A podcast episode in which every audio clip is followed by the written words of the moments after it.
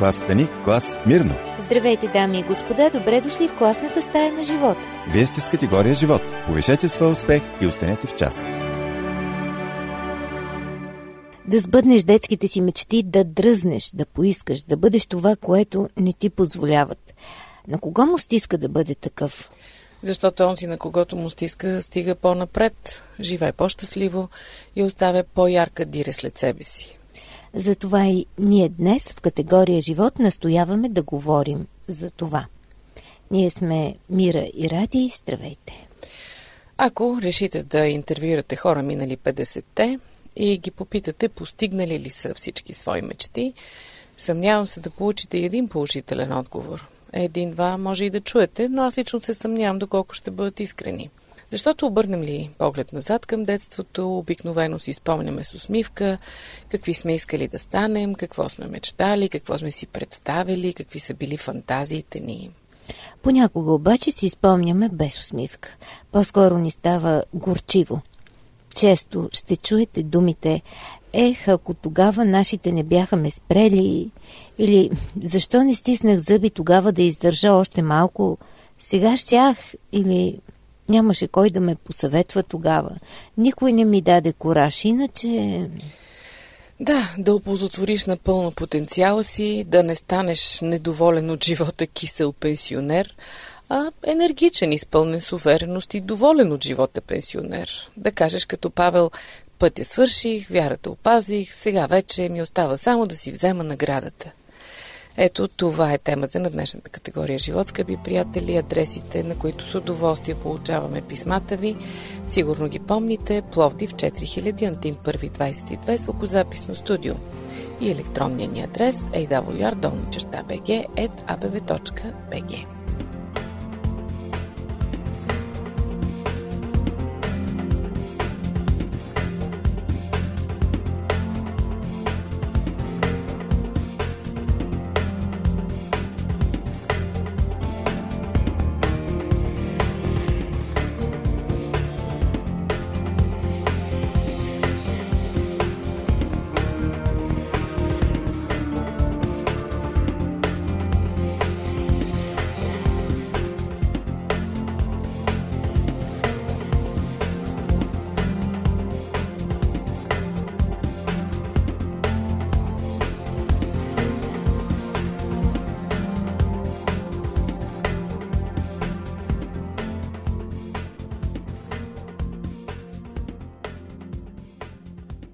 Детето е баща на човека, пише Уилям Уърдсуърт.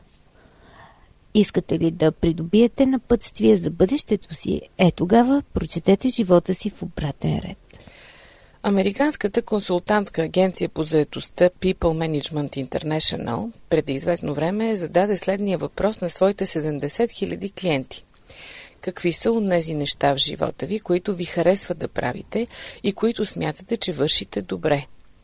Във всеки един случай, пише основателят на агенцията Артър Милър, данните показват, че хората рано или късно се завръщат към онзи модел на работа, който им е доставил най-голямо удоволствие. За да го кажем по-збито, нашето минало представлява нашето бъдеще. Възможно ли е това? Могат ли детинските интереси да модулират способностите в зрелостта? Могат ли ранните ни наклонности да очертават първите штрихи на бъдещия ни портрет. Биографиите на духовно извисените герои го потвърждават. Спомнете си за онзи египетски принц, например. На млади години го обучават в дворцови обноски. Изучава законите на една древна култура. Образованието му се натрупва пред нозете на най-начетените астрономи, математици и прависти от онази епоха – 15 на века по-късно за него ще се казва, че е бил обучен в цялата египетска мъдрост и че е бил изключително силен на думи и дела. Дори малкото информация за ранните години на Моисей все пак ни показва нещо интересно. Той е проявявал афинитет към учението и нетърпимост към несправедливостите на живота. Помните ли кога за първи път писанието го представя на зрели години? Той става свидетел как един египтянин смазва от бой някакъв еврейн и се намесва, убивайки огнетителя. На следващия ден Моисей вижда как двама евреи се препират и решава да ги прекъсне. Този път единия му се сопва. Кой те постави началник и съдия над нас? Началник и съдия. Обърнете внимание на тези думи. Смятате ли, че описанието е точно? Нека сега обърне внимание на второ действие от неговия живот. За да не попадне в лапите на властта, междувременно Моисей търси убежище в пустоща. И там се натъква на нова несправедливост. Мадиамският жрец имаше седем дъщери, които дойдоха, наляха вода и напълниха коритата, за да напоят бащените си овце. Но овчарите дойдоха и ги изпъдиха. Но Моисей стана им помогна и напои овцете им. Какво потиква Моисей да защити девойките? Тяхната красота, неговата жажда, може би и двете, а може би и още нещо. Може би тук отново личи, че душата на Моисея е наситена с неустоим купнеж за справедливост. Дали когато се разправя с расовото насилие в Египет или с шовинистичния турмоз край кладенеца, Моисей всъщност не демонстрира нещо далеч по-дълбоко, вложени от Бога у него порив за справедливост. Следващите години от живота му потвърждават това. 40 години след като напуска Египет, Моисей се завръща отново там.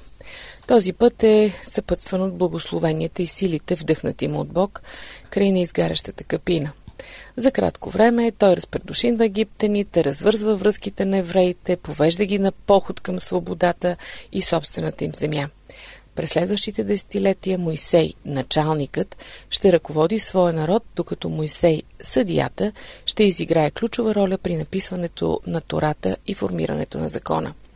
Заложбите на неговата младост полагат основата на въжделенията му в зрелите години.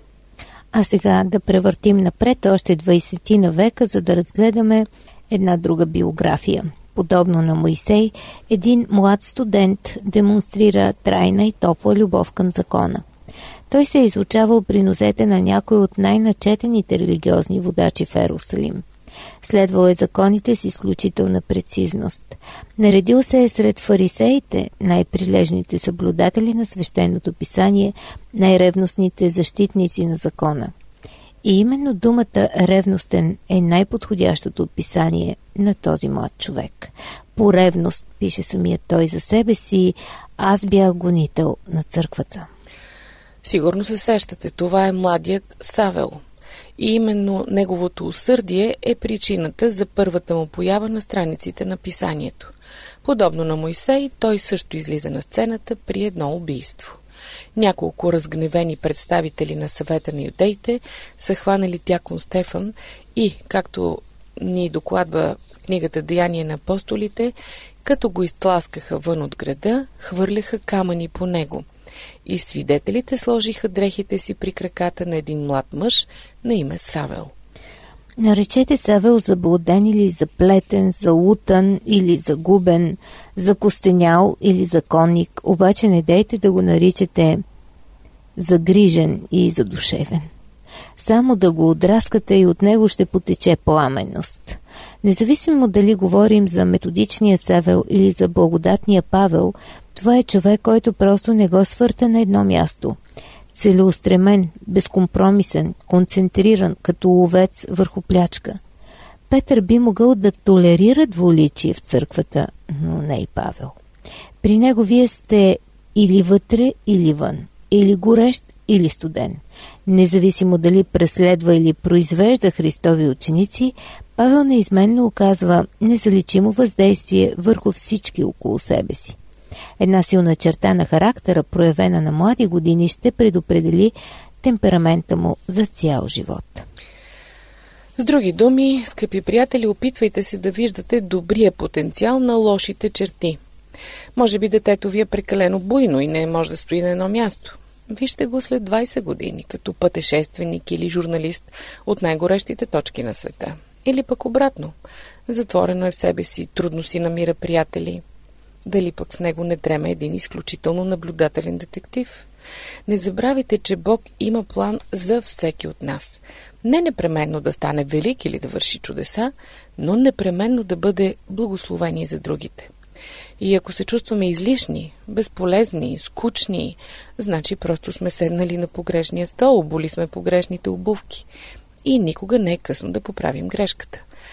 След малко, скъпи приятели, продължаваме с още примери в тази посока, за това не смените частотата. Телефонът ни 032 633 533 е отворен за вас 24 часа в денонощието, 7 дни в седмицата. Това е категория живот. Аз съм Мира. Продължаваме след малко.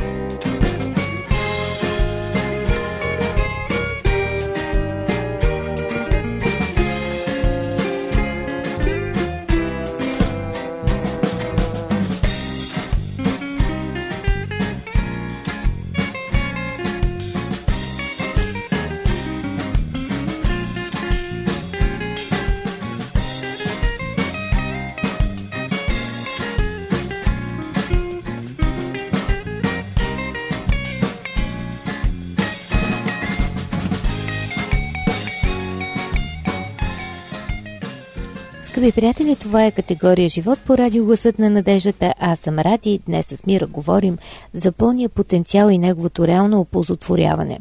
Моисей и апостол Павел бяха двамата библейски герои, които с живота си доказват, че стига човек да се довери напълно на Бог и да се остави в ръцете му, максимумът е възможен. Нека сега разгледаме примера на друг човек, по-близо до нас във времето. Представете си един младеж на име Били Франк. Той е първият наследник на някакъв млекопроизводител. Всяка сутрин около два и половина баща му го издърпва от леглото, за да му помага в селскостопанската работа. По-малкият му брат Мелвин с удоволствие и с готовност също се включва в техните дейности и припка покрай краката на баща си, нетърпелив да се включи в работата. Но не и Били Франк. Двамата с Мелвин имат един и същи баща, но не един и същи блян. В мига, щом приключва работата си, Били се изтяга на сламата с Тарзан или Марко Поло в ръцете си. Към 14-та си година той вече е прочел от кора до кора възход и падение на Римската империя. Момчето чете всичко, което му попадне, но най-силно вълнение изпитва пред мисионерските истории и разказите за смели Божии служители в чуждоземни страни. По-късно, когато се записва да следва в Библейски институт на Флорида, той успява да се запознае с всеки един гостуващ благовестител, който му отделя време. Сервира им храната, лъска им обувките, приготвя им чая, помага им с багажа, умолява ги да се снима с тях и редовно пише до майка си колко силно желая да бъде като еди кого си или като еди кого си.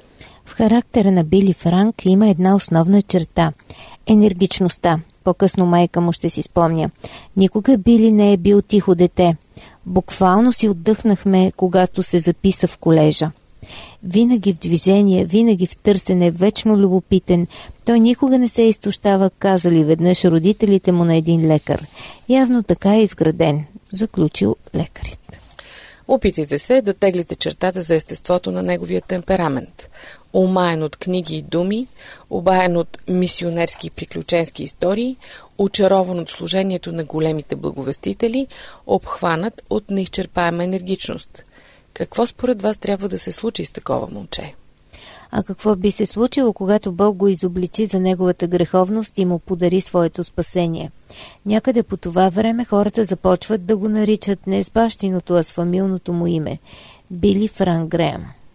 Ами, ако той не бе последвал повика на сърцето си, ако родителите му го бяха задържали във фермата, ако никой не беше забелязал следите от Божията ръка в неговия живот? Ами ако никой не обърне внимание на Божиите следи във вашето сърце, не забравяйте, Бог ви е планирал и екипирал с определена цел. Самият Бог ни е направил такива, каквито сме сега и ни е дал нов живот чрез Христос Исус. Много отдавна Той е планирал ние да отдаваме този нов живот в помощ на околните, гласи един от преводите на текста в посланието на Павел до Ефесяните, 2 глава, 10 стих. Бог формира вас според вашето. Как иначе бихте обяснили себе си? Способността ви да направите диагностика на автомобилен двигател само според издавания шум. Или пък да приготвите сложна торта, без дори да погледнете в книгата с рецепти. Познанията ви по история, които смайват даже училищния преподавател. Лекотата, с която запомняте името на всяко дете в сиропиталището. Как обяснявате подобни чудатости в таланта ви? С Бога. Той е знал, че младият Израел има нужда от нормативен кодекс и затова им подарява закона. Знаел е, че доктрината за благодата има нужда от ужесточени защити и затова и дава огнен адвокат в лицето на Павел. А във вашия случай той е знаел от какви неща се нуждае вашето поколение и му е подарил вас. Вашето предназначение определя вашето провидение. Вашата уредба определя вашата участ. Помните ли съвета на Павел? Ако служи някой, нека служи като такъв, който действа със силата, която му дава Бог. С други думи, нищо не може да ни попречи да постигнем максимума на живота си, освен нашия страх и нерешителност и неверие. Или пък самонадеяност. И забележете, не е задължително да сме деца или юноши, за да имаме пред себе си достатъчно пространство за разгръщане. Дори в зряла възраст, стига да имаме достатъчно смелост и вяра, можем да кажем на Бог, води ме, обещавам да те следвам, вярвам ти. Скъпи приятели, надявам се, помните, че имате свободен достъп до нашите програми винаги, когато пожелаете.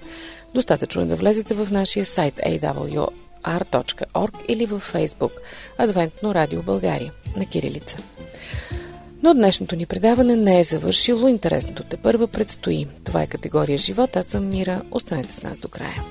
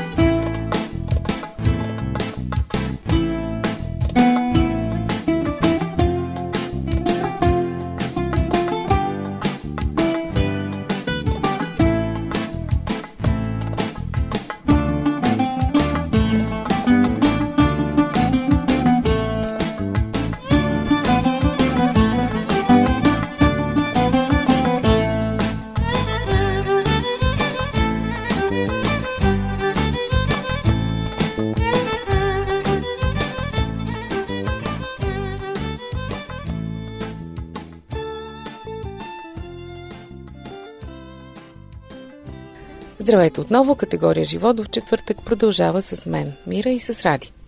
Вие слушате радио Гласът на надеждата. Днес се насърчаваме взаимно да бъдем по-смели и дръзки, за да осъществяваме мечтите си. Докато подготвяхме днешното предаване, попаднахме на две интересни истории от личния архив на известния християнски писател Макс Лукадо. Те прекрасно иллюстрират темата за потенциала и възможностите. Ето и първата от тях. Един американец, когато ще наречем условно Дейв, празнуваше 61-я си рожден ден с приятели в езиковото училище, където дъщеря ми ходеше на уроци по испански. Когато го запитах какво го е довело насам, отпристих цяла река от автобиографични разкази. Наркотици, секс, развод, затвор. Първите четири десетилетия от живота му изглеждаха като гангстерски роман. Тогава обаче го намира Бог и по същия начин, както някога е призовал Моисей, Павел и милиони други след тях, сега Бог е призовал и Дейв. Обяснението му гласеше горе-долу следното. Винаги съм имал способност да поправям разни неща. Цял живот, когато разни неща са се чупили, хората все се обръщат към мен да ги ремонтирам. Веднъж един приятел ми разказа колко много бедни деца има в Централна Америка и тогава ми хрумна една идея. Започнах да търся домове, в които няма баща и няма канализация. Инсталирам им мивки, туалетни и междувременно разказвам интересни истории на децата. Това ми е работата, просто съм създаден да се занимавам тъкмо с такива неща.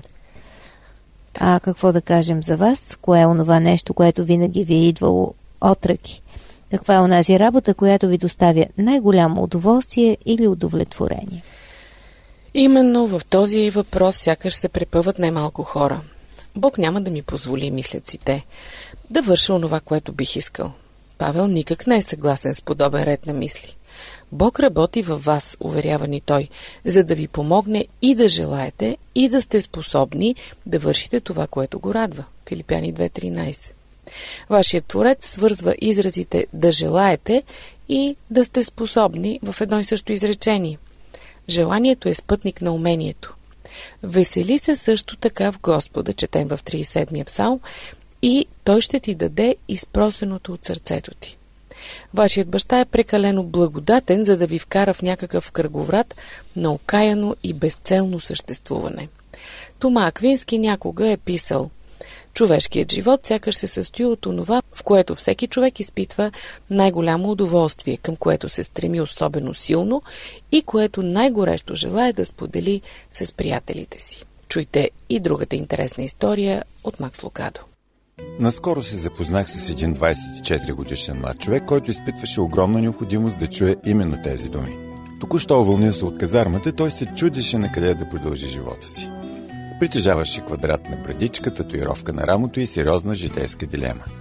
Нямаше представа какво да прави с бъдещето си. Общия полет в самолета ни бе поставил един до друг и ние се заприказахме.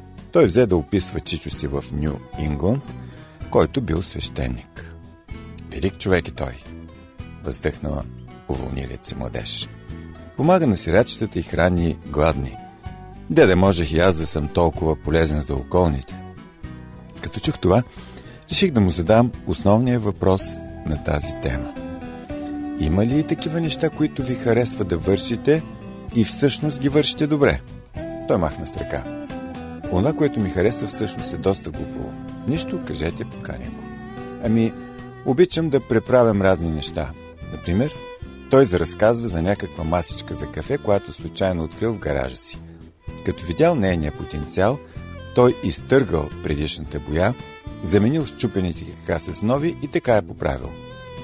После, с голяма гордост е показал на майка си. Разкажете ми друг пример. Другият е още по-глупав, поде той. Когато работих в касапница, често откривах по изхвърлените кокали месо, което другите не са забелязали. Когато взех да го събирам, за да не се изхвърли, шефът ми щеше да ме позлати. Успявах да събера поне по няколко килограма добро месо, което след това се продаваше. Усещайки, че самолетът започва да захожда, реших да му подхвърля първата мисъл, която премина през главата ми. Вие имате талант да спасявате разни неща. Спасявате стари мебели, спасявате годно месо, Бог ви е надарил със способност да откривате съкровища там, където други биха видели буклук. Мисълта го сепна. Бог? Това идва от Бога? Да, от Бога. Вашето умение да възстановите една масичка е не по-малко свято и духовно от умението на Чичови да възстановява човешки съдби. Когато произнесах това, сякаш бях връчил в ръцете му новородено бебе. Колкото повече думите ми попиваха в сърцето на загробелия войник, толкова повече се навлажняваха очите му. Погледнете на вашите желания като дарба за следване, вместо като купнежа за потискане. И вие също ще изпитате подобно вълнение. Не отлагайте Помислете какво представлява животът ви, кое е онова нещо, което винаги ви е идало от ръки и ви е доставило удоволствие. Някои хора смятат, че този въпрос е прекалено простен. Не трябва ли да измерим нещо по-конкретно? Как да регистрираме химерни неща, като наклонности и темпераменти? Затова се обръщаме към различни учители, оракули, към хорски приказки и хороскопи. Правим си инвентари на духовните дарби или на кръвните предци. И макар някои от тези методи да имат някакъв смисъл, пред очите ни лежи доста по-просто разрешение. Или по-точно казано, то лежи не пред нас, а някъде в нас. Да бъде скрит в желода. Прочетете живота си в обратен ред и прегледайте наличните муниции и провизии. Изведете на страна миговете с успех и удоволствия и им се насладете отново. Именно в смесицата между тези две неща ще откриете скъта на вашата уникалност. Дано сме ви насърчили, скъпи приятели, дано сме ви амбицирали да се погледнете по друг начин в огледалото и да съберете кораж да кажете не ме интересува какво ще кажат другите, ще го направя. Направете го, няма да съжалявате. Очакваме ви следващия четвъртък по същото време на тази частота. До чуване!